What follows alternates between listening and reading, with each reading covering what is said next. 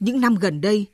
Việt Nam là một trong những quốc gia sử dụng thuốc bảo vệ thực vật với khối lượng và tốc độ gia tăng nhanh nhất thế giới. Kỷ lục này không mang đến niềm vui, mà ngược lại đặt ra nhiều lo ngại khi đồng ruộng rau màu tắm trong hóa chất.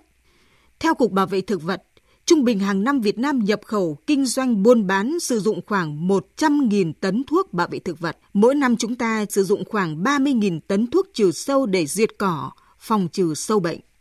Và như hoạt chất glyphosate trong thuốc trừ cỏ mới được Bộ Nông nghiệp và Phát triển Nông thôn cấm sản xuất nhập khẩu, thì trên thị trường Việt Nam vẫn còn khoảng 5 triệu lít.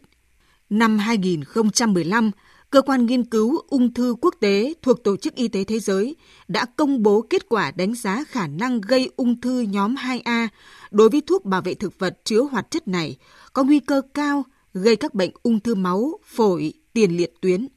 Vậy mà 25 năm qua, hoạt chất độc hại glyphosate đã được giải trên khắp cánh đồng của nước ta với tác dụng trừ cỏ hiệu quả cao và có đến hơn 100 tên thương mại chứa hoạt chất này được đăng ký lưu hành.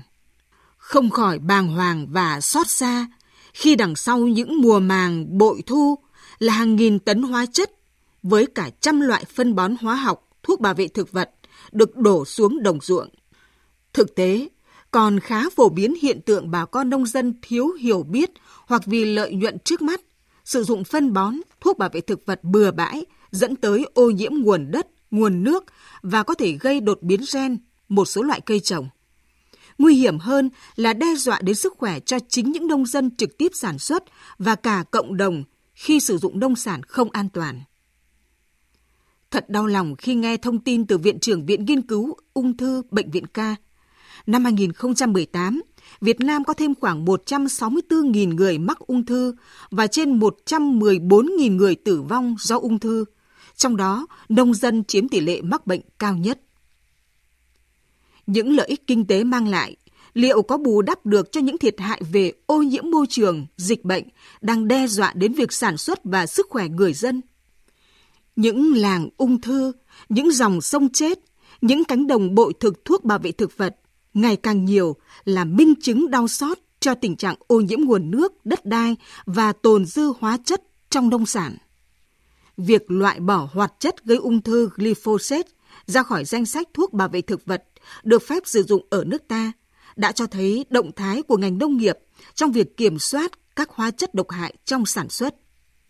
Nhưng có lẽ phải cần những biện pháp đồng bộ mạnh mẽ và bài bản hơn để xây dựng một nền nông nghiệp an toàn và phát triển bền vững. Giảm bớt sự phụ thuộc vào thuốc bảo vệ thực vật hóa học, thay thế bằng các chế phẩm sinh học là một xu hướng canh tác văn minh, mang lại hiệu quả bền vững